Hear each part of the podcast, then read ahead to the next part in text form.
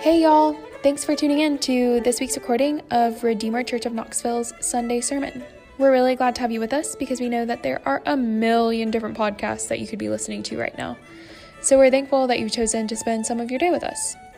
We hope that this recording will be an encouragement to you and that God, by His Spirit, will use His word to remind you of Jesus' love. If you would like to reach out to us, we would love to hear from you. To do that, please email us at office at redeemerknoxville.org. We also want to give a quick thank you shout out to Evie Andrus and Parker Green, who you hear playing our awesome intro and outro music here each week. Lastly, if you'd like to support Redeemer in her mission to Urban and University Knoxville, please visit www.redeemerknoxville.org and look for the little give button in the top right corner. Thank you so much, and here is this week's sermon. Well, if you have a Bible and you would like to follow along with me, you can do so by turning to Revelation chapter 21. We're going to be looking at verses 1 through 5. The book of Revelation is at the back of your Bible. You can also follow along with me in your bulletin where it's easily provided for you if you'd like to do that. I do want to welcome you to Redeemer this morning. It's great to have you with us. My name's Sean Slate. I'm the pastor here, and we are so glad to have you with us this morning because we know that there are a million different things that you could be doing this morning. Uh, we all know that Knoxville's empty this week, and so you could be anywhere anywhere. I mean, you could be at the beach, you could be in the mountains, you could be in Europe, you could be in Asia, you could be in Africa, Central America, you could be at your family reunion, you could be running after the ice cream truck, or you could be over at Big Jim's fireworks trying to get ready for the weekend, or you could be getting dressed up to go to the Minions movie like all the kids on the internet are doing. Uh, but you're not doing any of that. You're here, and it really is great to have you with us this morning. And the reality is that there really is nothing better that you could do with your time uh, than to worship Jesus and to consider his claims upon your life, to think about the kindness of his word and the power of his kingdom. And so I do want to thank you for joining us this morning. Welcome to Redeemer. Uh, well, what is Redeemer? Uh, Redeemer is a church. And what that means is that we're a community of people who are trying to learn how to love God and we're trying to learn how to love our neighbor. And fundamentally, what we believe is that Jesus is God, He's the Messiah, and He's entered into the world uh, to die for our sins and to reveal the love of the Father.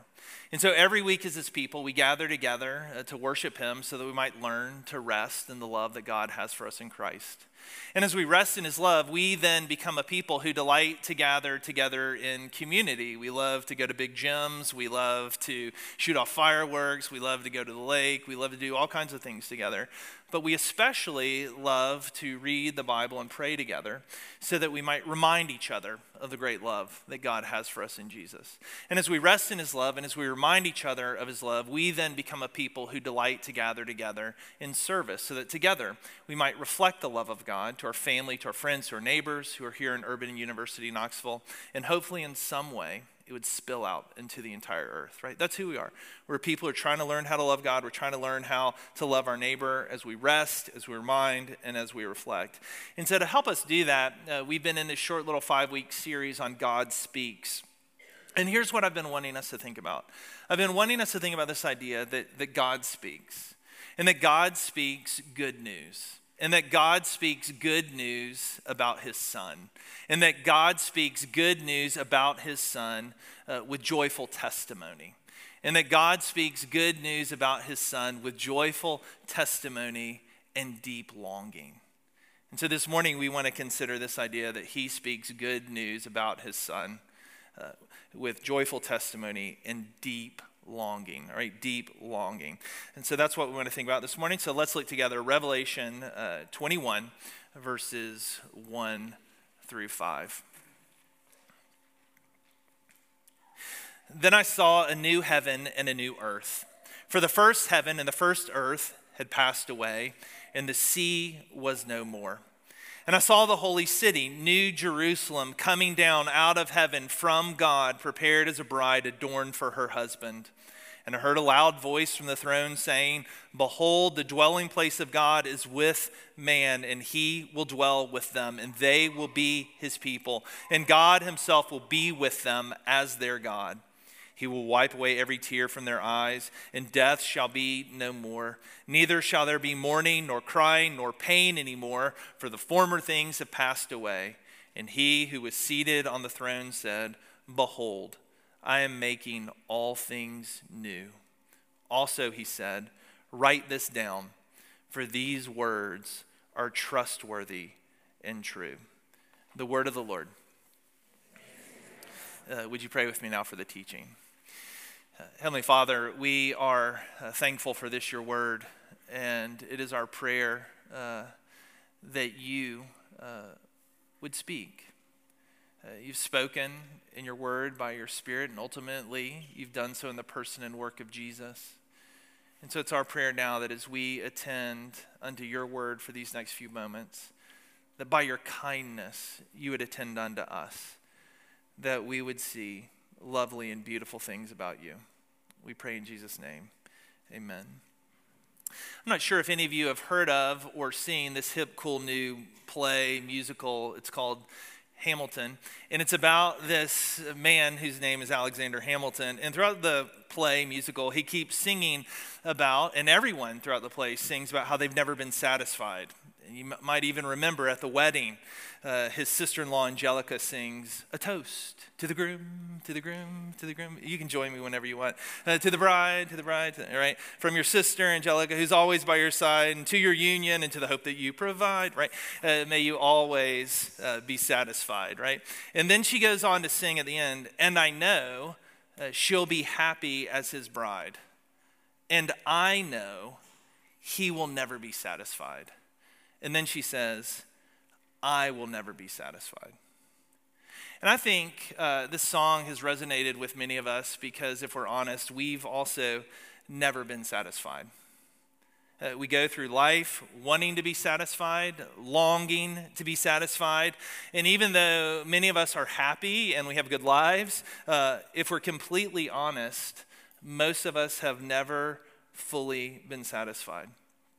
And because we haven't been satisfied, it is easy for us to feel like we're doing something wrong or to feel guilty because we love Jesus and we know that Jesus loves us. And we know that Jesus lived, and we know that Jesus died, and we know that Jesus rose from the dead. And if he did all of that, shouldn't we be satisfied? And yet, the reality is, we've never been satisfied. And to be honest with you, I think that our lack of trust in the Bible has more to do with our lack of satisfaction than it does any intellectual argument that we actually might lay at the feet of the Bible. Because it seems to me that we often read the Bible, we pray, we go to church, and yet we still long to be satisfied.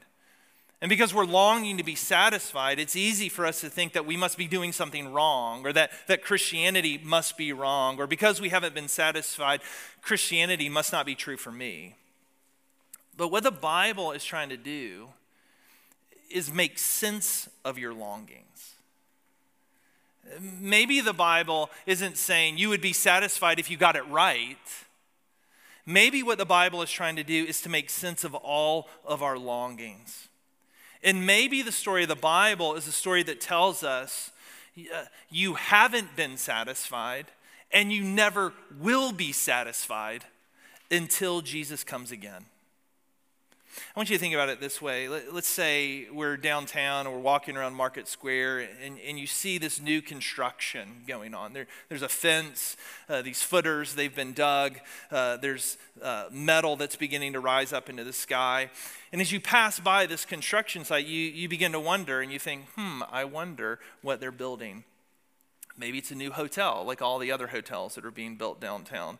Or uh, maybe it's a new NIL building for the UT Athletics Department who's doling out a ton of money and they need a big building for all the money they're giving away. Or, or maybe we could all dream that it would be a four story Panda Express with a dodgeball dojo in the basement. Uh, but the only way that we'd really be able to figure out what's being built is uh, we either wait for the construction to be finished right? Or uh, we talk to the builders, we talk to the architects.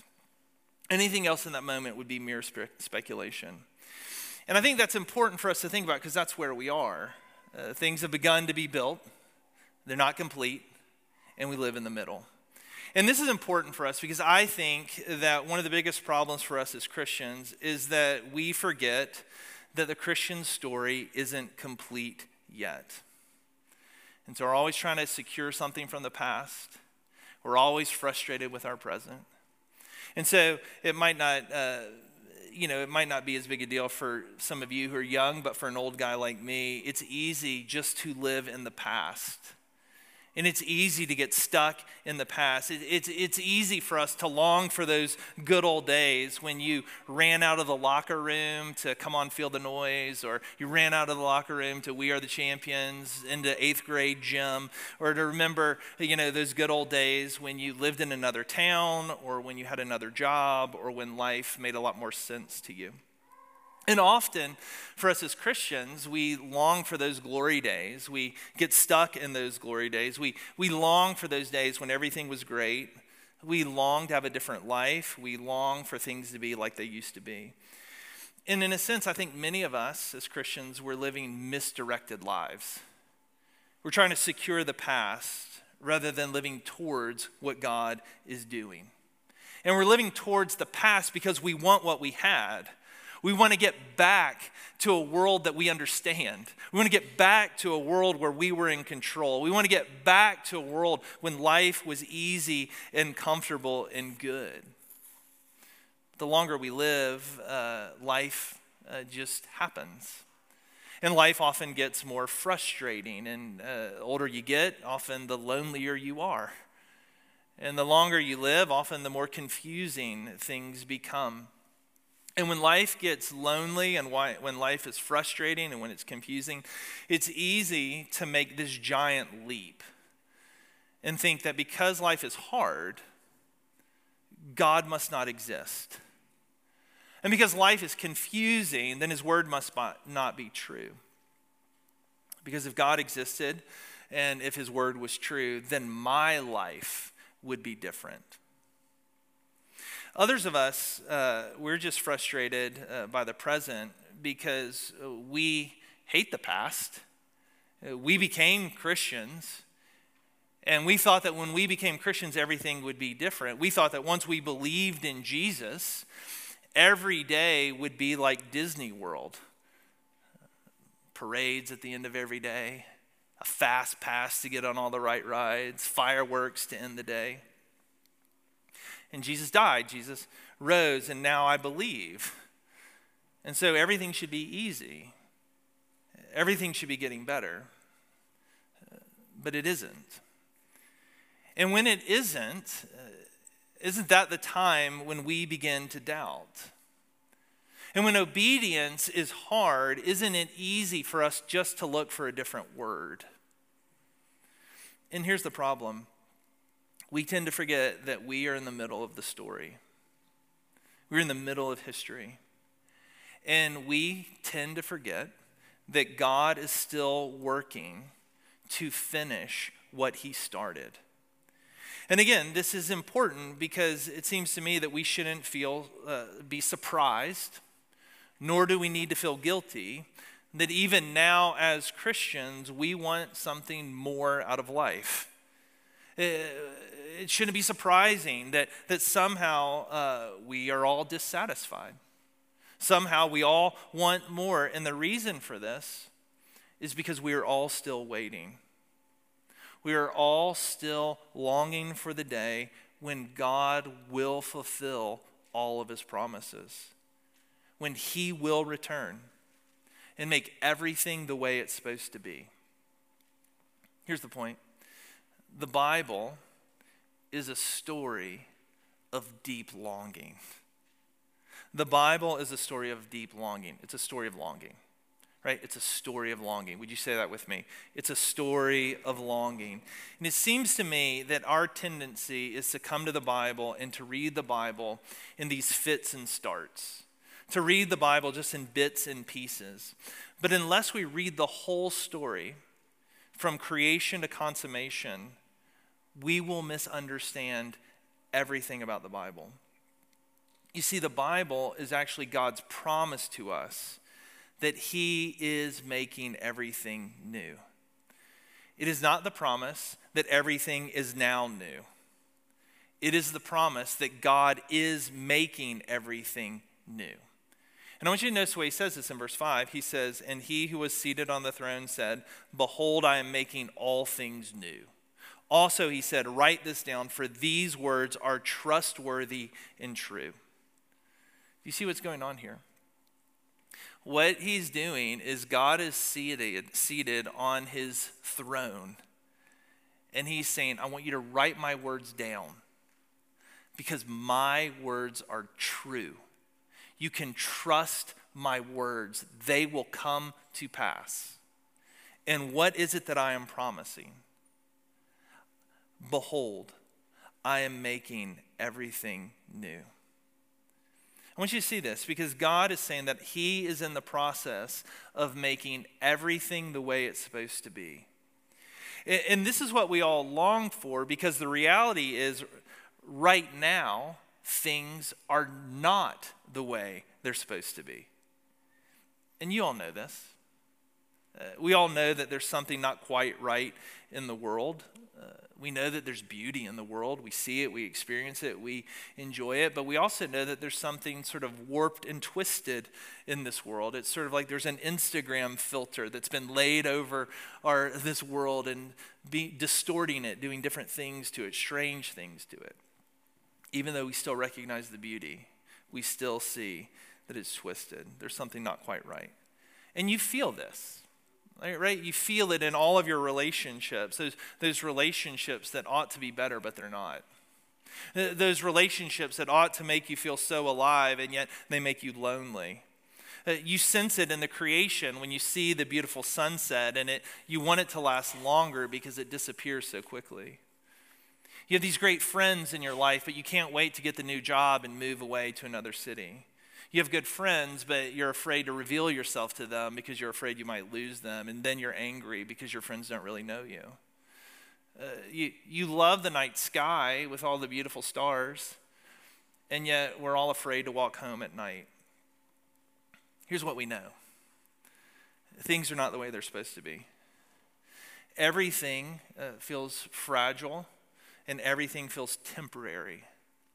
And what we want is we want it to be solid and permanent. And what the Bible tells us over and over again is that uh, things are messed up. Right? Things are messed up. But sadly, when we experience the messed up, for some reason we tend to think that God isn't real, or that God isn't true, or that we can't trust the Bible. But if you have read God's word, if you've read the Bible, you know the point of the story is that the world is a mess. The, the world isn't the way it should be. Life isn't easy. And the point of the scriptures and the point that God is making through his word is he is saying, yes, the world is messed up, and I will make it right. The world is messed up, and I will make it right. I will make everything the way it's supposed to be, and that's God's promise. That one day, everything that is so fragile will become strong, and everything that's temporary will become permanent, and that which weeps will rejoice. All of us know this longing because that longing was built into us. In the beginning, God created the heavens and the earth, and it was good. It was very good. Uh, everything was the way it was supposed to be. People were in right relationships. We had right relationships with, with ourselves, with one another, and with the creation itself. Uh, but most importantly, we were in this right relationship with God. In fact, the beauty of the story tells us that they walked with God in the cool of the day. Could you imagine a perfect day going on a stroll with God, walking in the very presence of God? Could you imagine a day when uh, your relationships uh, weren't filled with lies and competition and shame? Could you imagine a day where you didn't feel lonely, where you didn't hate yourself? Could you imagine a day when uh, creation was unspoiled by pollution and overharvesting? Right, that's, that's how it all began. And it was good. But we know it didn't last. As we know, our, uh, our father and our mother, Adam and Eve, they disobeyed God. And once they ate the fruit, nothing's been the same. And, and even though Jesus lived, and even though he died, and even though he's risen, uh, we're still waiting for his return to make everything right. And I think one of the lovely things that our Savior Jesus taught us is how to pray. And when he taught us to pray, do you remember one of the things he said? He, he taught us to say, Thy kingdom come, thy will be done on earth as it is in heaven. He didn't say, guys, just go get it right. He said, cry out, lament, come to me, that God might make heaven come to earth. It's what we long for. We long for earth to be filled with heaven. And the promise of the Bible is that one day Jesus will come again. And when he comes again, we will enjoy this, this new creation. And not only will we enjoy this new creation, we will be a new people. And we will enjoy the new presence of God once again. This is what all of us long for, and it is the narrative arc of history, and it is the narrative arc of the Bible. The Bible is a story of longing. It's a story of longing. It's a story of longing. Would you say that with me? It's a story of longing. And we long for this new creation. Notice what it says in verse 1. Then I saw a new heaven and a new earth, for the first heaven and the first earth had passed away See it again in verse 4. He will wipe away every tear from their eyes, and death shall be no more. Neither shall there be mourning, nor crying, nor pain anymore, for the former things have passed away. Isn't this what we long for? We long for the curse of this life to be done away with. Every day we wake up and we live in the shadow of sickness and sorrow and pain and death, and we hate it. And we long to be done with it. We long for a day of rest and peace. We long for a day when, when nations won't invade other nations. We long for a day when parents won't abuse their children and when spouses won't abuse one another. We long for a day when friends won't betray us, when relationships won't end, and death will not take us.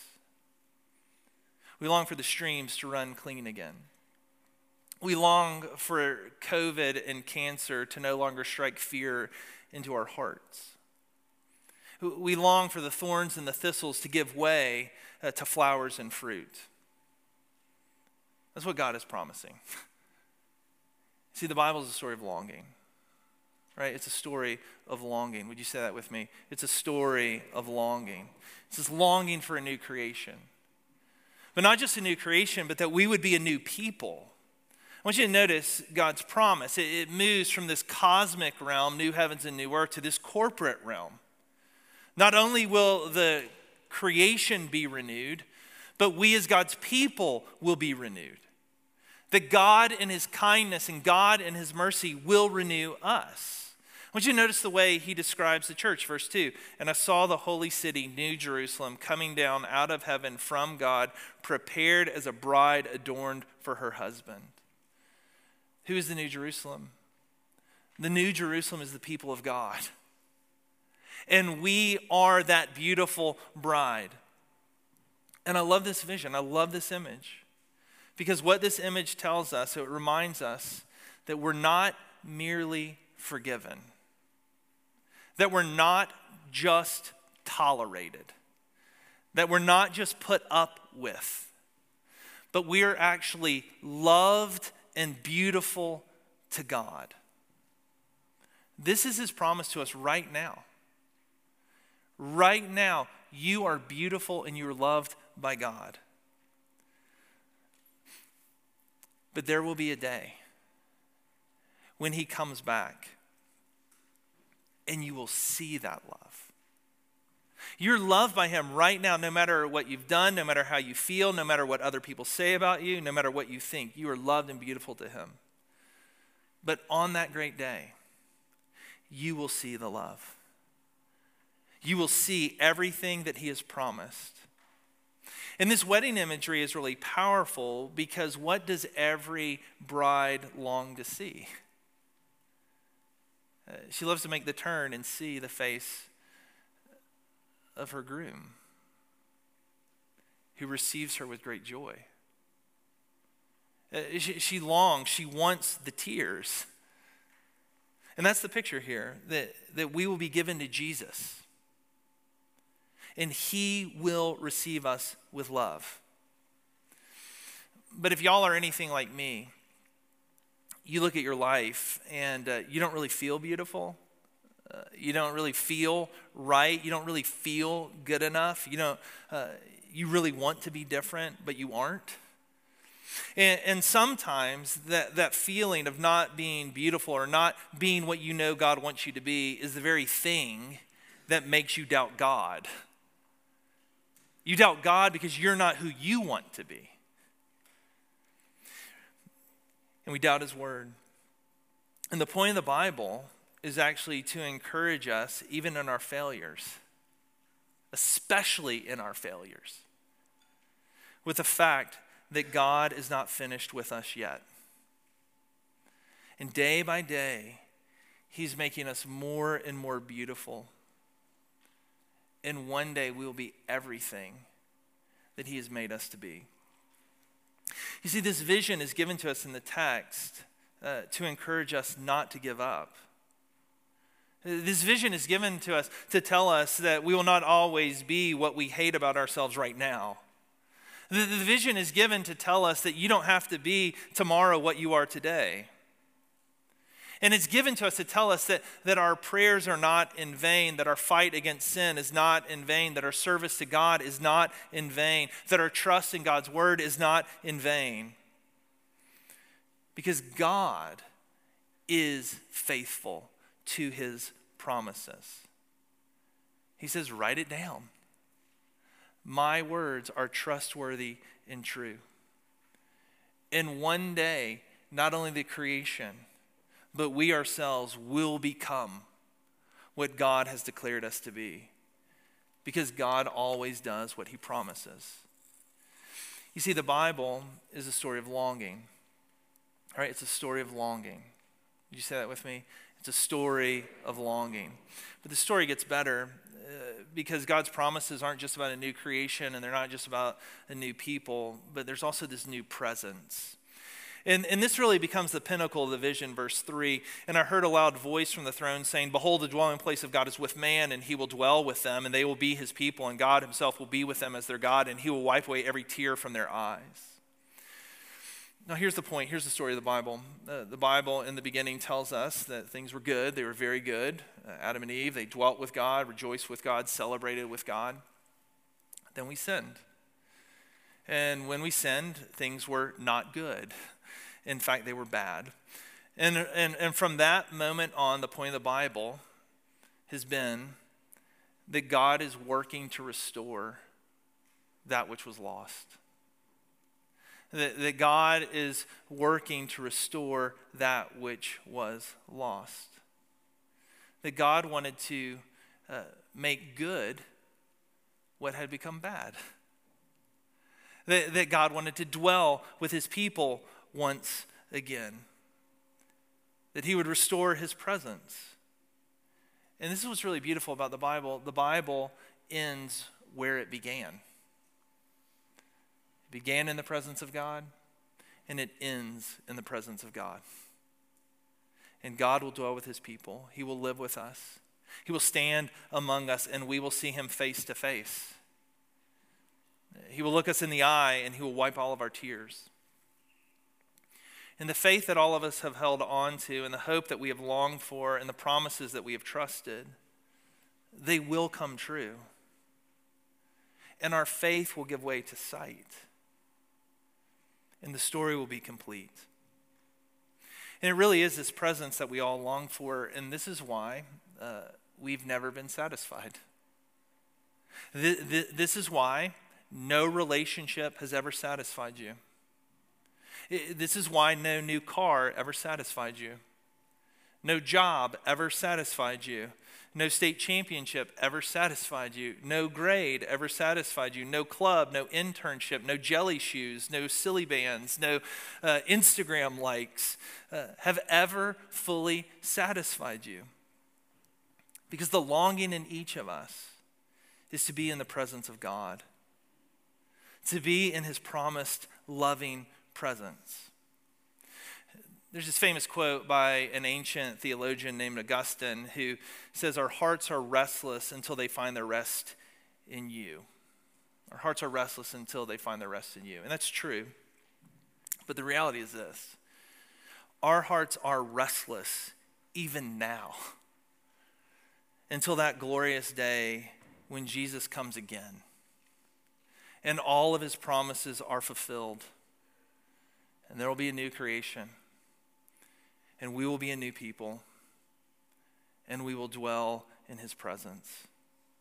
And then and only then will we truly be satisfied. See, the Bible is a story of deep longing met in Jesus.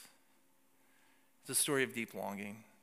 It's a story of longing. Would you say that with me? It's a story of longing. And that's the point of the table as well. This table is telling us and reminding us that Jesus is the one that we long for. And the purpose of this meal is to be sort of an hors d'oeuvre. Uh, to be a reminder to us to, that, that Jesus is the one who satisfies our longings. And so he invites us to come to him, to come to this God who has come to us in the flesh to, to come to this God who gave his body and his blood for our sins, who gave his body and his blood to reconcile all things to himself, to make us a new people, uh, to, to give us a new creation, and to restore his presence with us once again. And he invites us to come to this table because here at this table, the Spirit of God is. And the Spirit who meets us at this table then feeds us with Jesus. And in a way, unites us to Christ, lifting us up to the Father so that we might begin to taste and see his love. To see the one who will dry our tears, to see the one who will heal our wounds, to see the one who will feast with us in the joy of his presence. And so now he invites us to come so that he might begin to fill our longing. So come with all of your longing, come with all of your hope, and feast upon Jesus. See, the Word of God, like this table, remind us that God's story is a story of longing filled in Jesus. It's a story of longing. Will you say it one last time with me? It's a story of longing.